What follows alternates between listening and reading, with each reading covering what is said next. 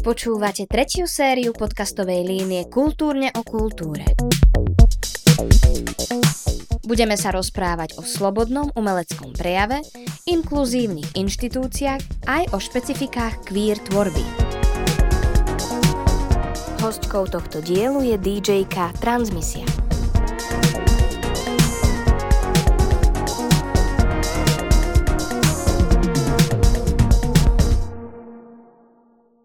Kultúra znamená pre mňa veľmi veľa, pretože vďaka nej sa vieme strašne moc vzdelávať a veľmi jednoduchým a príjemným spôsobom. Mám taký pocit, že to do nás nie je tlačené ako napríklad v školách alebo iných vzdelávacích inštitúciách a vieme si tým pripomínať rôzne či už historické udalosti, alebo môžeme tým komentovať vlastne dianie v spoločnosti, môžeme tým robiť hociakú revoltu, môžeme sa osadiť voči tomu, čo sa deje proti nám, môžeme, môžeme sa vyjadriť cestou, či už robíme hociaké umenie. Ja som sa dostala k DJingu úplnou náhodou. V podstate moja kamarátka organizovala takú party a ja som bola v práci, ona ma prišla pozrieť, som robila v takej kaviarni a ona ma tam prišla pozrieť a zavolala ma na tú party a ja že wow, super, že to sa veľmi teším, že aká hudba tam bude a ona mi povedala, že hyperpop a ja že wow, že hyperpop som nikdy nepočula na party, že vtedy som v kuse počula iba hyperpop, ešte to nebolo až také asi populárne u nás, ale strašne som to išla a v podstate ona mi povedala, že hej, dojde zahraj vlastne sme hrali iba s telefónov a bolo to strašný low cost, ale bolo to strašne milé, bolo tam, že 10 ľudí a všetci boli naši kamaráti a strašne som si to užívala, lebo vlastne som mohla donútiť tých ľudí, aby počúvali to, čo som ja chcela, aby počúvali a zároveň sa im to páčilo, vieš, a dostal som takú slobodu v tom, že, že som bola na party a mohla som si tam robiť, čo, čo som len chcela a páčilo sa mi robiť také smiešné veci, ako hrať strašne tvrdú hudbu a do toho pustiť takú anime verziu Gucci Gangu, robiť také smiešné prechody a strašne divné zvuky. Tak som sa k tomu dostala. To bol úplne prvá vec. Prvý môj kontakt vlastne s DJingom a potom sme ešte párkrát mali takúto party kamošskú a potom sme si povedali, že, že poďme do fugy hrať, že zadarmo, iba takú gafu, to je taká, že, taká listening seška proste vo fuge, že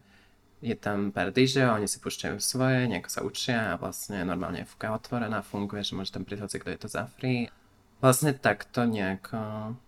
to začalo a potom postupne vlastne som veľmi si išla ten hyperpop a zrazu sa to dostalo aj sem, že sa začali robiť nejaké hyperpop akcie, no a vždy všetci tým pádom mali asociovanú, že hyperpop Sasha, takže hyperpop transmisia a tak ma zavolali, bola som v T3, bola som v Kultúráku a ono to akože bolo zo začiatku to dosť strašné, že žiadne prechody sa nediali, v podstate ani som nevedela, že čo robím, takže strašne som tam prepalovala všetko, kamoška to nazvala, že som grillovala, takže že tie pesničky, bolo, že bolo to odrasné, hej, ale v podstate bolo to niečo, čo tu nebolo až tak bežné, vieš, že nebolo to ani techno, nebolo to ani dramáč, neboli to ani indička a v podstate Nieko sa to ľuďom páčilo, vieš, že mám veľa kamarátov, ktorí mi hovorili, že mne sa tak páči, že ja si tie pesničky tak môžem aj zaspievať a že ich aj poznám a že sa tak na tom zaskáčem. V podstate, hej, preto som to ostala robiť, lebo sa mi páčilo vytvárať takú nejakú energiu medzi tými ostatnými ľuďmi, že najprv to bolo fakt, že iba mojich 5 kamarátov, či už na tej, na tej party alebo v tej fuge na tej gafe, že fakt, že som videla, že mojich 5 kamošov, ktorí sú takí, že wow, počúvame Sophie a 100 gags a neviem čo, that Kid, úplne, že niektorých menej známych umelcov a potom vlastne to začalo byť o niečo viacej ľudí. Byť trans pre mňa symbolizuje istý odpor voči, alebo revoltu voči tomu, čo sa vlastne deje a tým, ako je spoločnosť nastavená, pretože my trans ľudia väčšinou nie sme zobrazovaní veľmi či už v médiách, alebo v kultúre, alebo teda v bežnom živote viac menej a stále sa snaží naša vláda nás nejako zmenšiť alebo vymazať, alebo nám porušiť nejaké ľudské práva. A je to taký symbol podľa mňa, keď sa niekto ako my tak hrdo postaví a stojí za tým vlastne DJ pultom a robí to svoje umenie a je vyautovaný a je hrdý. Pre mňa to veľa znamená, ja som veľmi bola týmto ovplyvnená vlastne B-komplex Matiou, ktorá bola takým priekopníkom u nás tohto. Ona bola asi taká, že prvá trans osoba v slovenskom umení, ktorú som evidovala,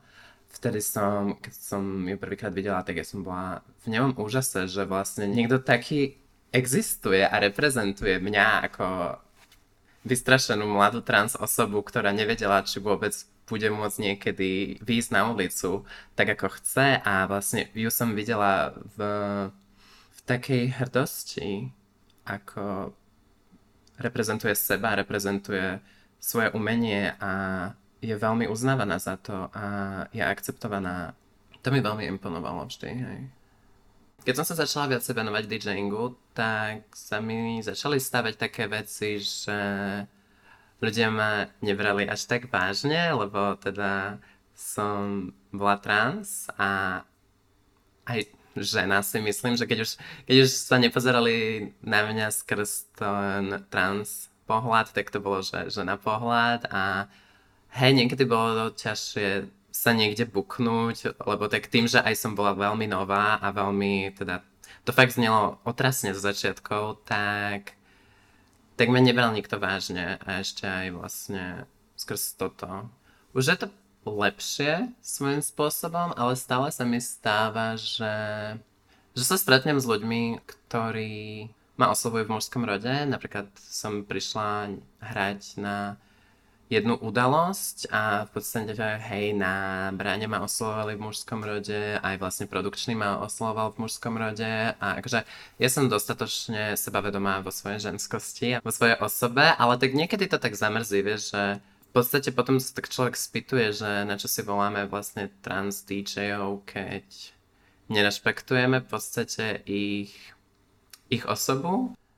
Ohľadne inkluzivity v DJingu uh, sa cítim tak, že je, je ešte veľmi treba. Teraz naposledy, keď som hrala, alebo nedávno, keď som hrala v Novej Svenovke, tak som si všimla, že sme mali myslím si, že rovnako veľa žien ako mužov v line-upe a bola som z toho veľmi rada, lebo keď sa tak človek pozrie, tak vlastne väčšinu času väčšina akcií bola zastúpená iba cis heterosexuálnymi mužmi.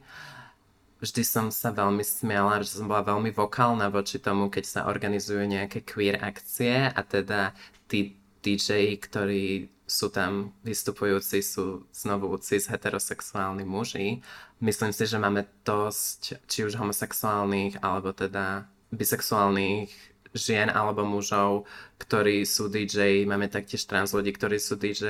a nerozumiem tomu, prečo, prečo by nemali byť aj oni zahrnutí, hlavne keď ide teda o queer akciu. Hej, myslím si, že to akože stále vypoveda niečo o spoločnosti, aj keď sa snažíme v týchto priestoroch byť čo najviac liberálny a progresívny, tak stále vlastne tam prevažuje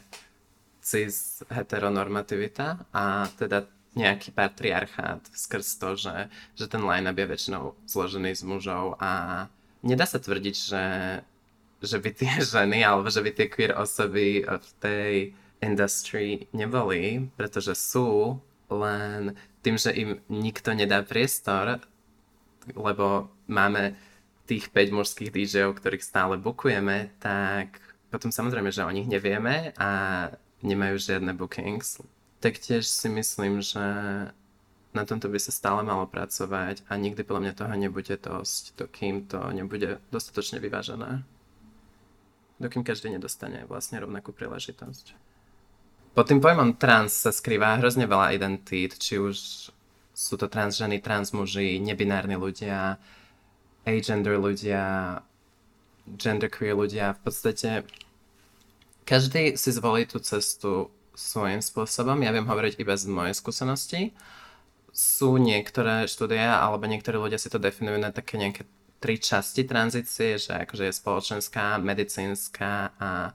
legálna. Samozrejme nie u každého je to tak. Najprv som musela moju transsexualitu prijať sama v sebe. A potom som to oznámila spoločnosti všetkým okolo seba, teda, že chcem, aby ma oslovali v ženskom rode, že som teda žena. Som začala postupne meniť si šatník a viacej sa malovať a potom vlastne nasledovali tie ďalšie veci ako medicínska tranzícia, ktorá väčšinou pozostáva z hormonálnej liečby a následne nejakých operácií, ktoré, ktoré sú veľmi subjektívne, pretože uh, tá problematika je dosť náročná, pretože veľa ľudí nemôže ani brať hormonálnu liečbu niekedy. Niektorí ľudia nechcú, aby im dotiaľ bolo zasahované plastickými operáciami, niektorí, pre niektorých to finančne nie je možné. Na Slovensku to máme tak, ako máme. Niečom som vďačná, že tú tranzíciu podstupujem tu, pretože teda máme zdravotné poistenie a viem sa dostať ku väčšine lekárom, aj keď je tá čakacia doba hrozná, ale viem, že v Amerike a vo Veľkej Británii niekedy čakajú roky len, aby im boli predpísané hormonálne liečby, čiže ono celosvetovo sa podľa mňa nejako nedá definovať tranzícia, alebo je aj veľmi veľa je veľmi veľa ľudí na svete, ktorí sa neprikladajú k ani jednej vlastne role, či už mužskej alebo ženskej, tým pádom nemajú potrebu brať nejaké hormóny alebo teda meniť svoj štýl oblečenia alebo, alebo vyjadrovať svoj vzhľad skrz nejakú rolu muža alebo ženy v podstate. Takže tá tranzícia pre nich možno spočíva v niečom úplne inom, ako spočívala tá moja, že iba povedali, že toto som ja a začali tak žiť. Moja tranzícia trvala veľmi dlho. V podstate ono, jakým som to sama v sebe spracovala, tak to trvalo istú dobu a potom vlastne asi v 16 rokoch som to oznámila mojim rodičom, ktorí to najprv nepochopili. Ani sa im nečudujem, pretože myslím si, že na Slovensku je strašne zaostalý pohľad na takéto osoby. V podstate moji rodičia sú ešte trošku staršia generácia, takže oni ani nemali odkiaľ poznať transrodových ľudí. V podstate jedine, kde sa mohli stretnúť s transrodovými ľuďmi, bolo v Mlčaní jahniat, kde je jedna trans postava, ktorá je teda sériový vrah a je teda vykreslená ako totálny, totálny blázon a degenerát a toto bola ich predstava o transexualizme v podstate a toto je krutá realita väčšiny ľudí, že tým, že my nemáme žiadne zastúpenie, taktože v veľkých kulturálnych médiách, a mass médiách, tak v podstate si pod pojmom trans človek predstaví buď nejakú drag queen, alebo, čo samozrejme nie je zlé, ale nestotožňuje sa to s mojou realitou, pretože ja som žena. Tak ako moja matka je žena, tak ako moja babka je žena, tak ako moja sesternica je žena, tak aj ja som žena. V podstate ja nie som niekto, kto si dá parochňu a vysoké topánky a potom večer sa vyzlečie. A takto boli zobrazovaní vždy trans ľudia ako buď, e, že sa iba prezliekajú, alebo teda možno nejaké prostitútky v nejakom kriminálnom seriáli. Preto si myslím, že to nebolo zo začiatku pochopené u mňa a potom neskôr sa moji rodičia začali viacej vzdelávať, ja som im začala vysvetľovať teda, že čo to naozaj je, ako to ja mám postupne sme našli nejaké pochopenie pre to. V podstate som veľmi vďačná za to, že celá moja rodina ma, ma akceptuje a ma prijala takú, aká som a dnes už sú to asi dva roky, čo žijem takto a nikto s tým nemá problém, všetci ma už berú ako, ako mňa. Berú ma tak, ako to vlastne malo vždy byť a sú veľmi, veľmi v pohode s tým, že Nestretla som sa s nejakým nepochopením, našťastie, že som veľmi vďačná. Počas môjho dospievania bolo veľmi ťažké nájsť si nejakú trans osobu, ktorú by som nejako dostatočne vnímala, že by sa o nej rozprávalo, že by teda bola medializovaná, ale postupne som začala vlastne nachádzať, viem, že ako stredoškoláčka som pozerala Orange is the New Black a tam je jedna herečka, aj postava, teda je tam postava, ktorú hrá transrodová herečka Laverne Cox, takže tu som videla, bola som veľmi prekvapená a viem, že som objavila jednu modelku, keď som bola mladá, Andreju Page, uh, tiež ktorá je trans a vždy som sa na tie ženy tak dívala, lebo aj môj pohľad v podstate najprv bol taký skreslený na tie trans osoby a vždy som sa na ne dívala a bola som, že wow, že to sú naozaj ženy, že toto môžem byť jedného dňa aj ja, že môžem proste sa na seba pozrieť a, a byť spokojná so sebou. Potom postupne som ich začala odkrývať viac, ale samozrejme môj prvý kontakt nejako vlastne s otázkou rodu alebo identity a sexuality bol cez drag kultúru. Tam som sa veľa naučila aj o sebe, aj vlastne o, o queer fungovaní a o queer kultúre. Hej, sledovala som RuPaul's Drag Race ako mladá a v podstate najprv keď som bola v takom odvietaní sama seba, tak som si myslela, že fajn, že budem proste drag queen, že budem proste sa iba prezliekať a začala som teda veľmi experimentovať s, s make-upom a s obliekaním, ale iba tak doma pre seba a v podstate čím viac som to robila, tým viac som sa cítila sama sebou. Potom vlastne som si začala tak jemne malovať oči, keď som chodila von a začala som nosiť nejaké ženské košele a zistila som, že vlastne to som naozaj ja, že takýto ten jemný prístup k tomu, že to nemusí byť také extravagantné a také, také veľkolepé, ale že v podstate tá ženskosť vo mne je a tá ženskosť je to, čím som ja. Teda postupne tie trans idoly sa začali ukazovať tak samé od seba a ako som spomínala už Matia bola v tej hudbe a potom následne už väčšina z nich bola aj vo hudbe. Sophie je transproducentka bola, ktorá ma veľmi inšpirovala, pretože robila takú, takú inú hudbu, takú svojskú a bola veľmi populárna. Teraz Arka je veľmi populárna, tiež transproducentka a taktiež Laura Les je trans hudobníčka. Tie osoby tam sú, aj stále budú. Aj vždy boli, len boli nejako vymazané históriou, ale je ťažšie podľa mňa sa k ním dostať a je veľmi ťažké ešte stále nájsť nejakú dobrú transreprezentáciu. Transkomunita na Slovensku pre mňa strašne veľa znamená. Mám veľa kamarátok a kamarátov a bližšie nedefinovaný rod ľudí, ktorí sú mi veľmi blízki a tým, že nás spája táto vec, tak si rozumieme na takom inom, na takej inej úrovni ako s ostatnými ľuďmi a tým, že sme ako keby takí outcasti spoločnosti ešte stále, aj keď je to veľmi smutné to povedať, tak v podstate stále sme, tak si vytvárame takú komunitu a takú súdržnosť, kedy tak spoj- stojíme spolu a pomáhame si a združujeme sa a tak sa navzájom podporujeme v podstate. Všimám si to aj tak, že keď som ešte mal Instagram, už nemám Instagram, tak ja viem, že na Instagrame tak všetci moji kamaráti,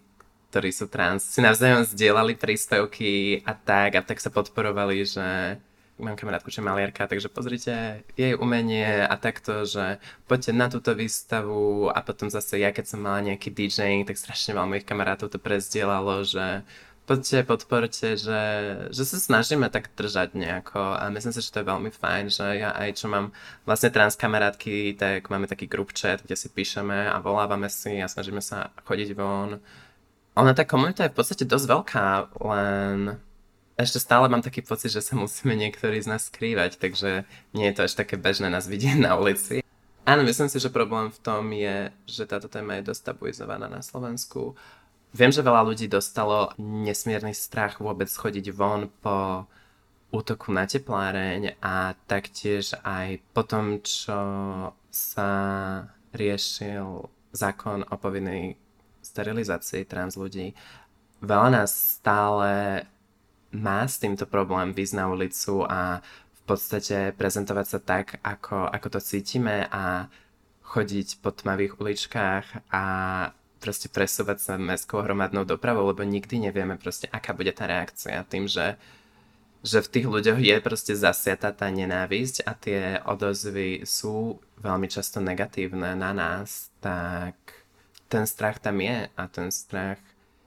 sa snažíme ísť proti nemu. Teda ja osobne sa snažím ísť proti tomu strachu a snažím sa čo najviac žiť autenticky, ako mi je umožňované, ale niekedy sú miesta, na ktoré nepôjdem nepôjdem na ne sama, nepôjdem na ne iba so skupinou dievčat, alebo nepôjdem na, istý, na istú linku hromadnej dopravy, lebo, lebo sa bojím. Lebo neviem, čo sa mi môže stať. Ono to nie je len v tej bežnej realite, ale je to súčasťou sociálnych médií. V podstate ja som tiktokovala a aj stále tiktokujem a na každom jednom videu sa mi zobrazí nejaký komentár, ktorý je, že toto čo je, alebo smrť homosexuálom, alebo skap. A hej, je, hovorí sa, že tí ľudia sú odvážnejší cez internet ako v reálnom živote, ale nikdy nevieš, čo sa ti môže stať, keď proste niekto sa takto vyjadruje na internete, tak koľko takých ľudí môže stretnúť počas jednej prechádzky starým mestom.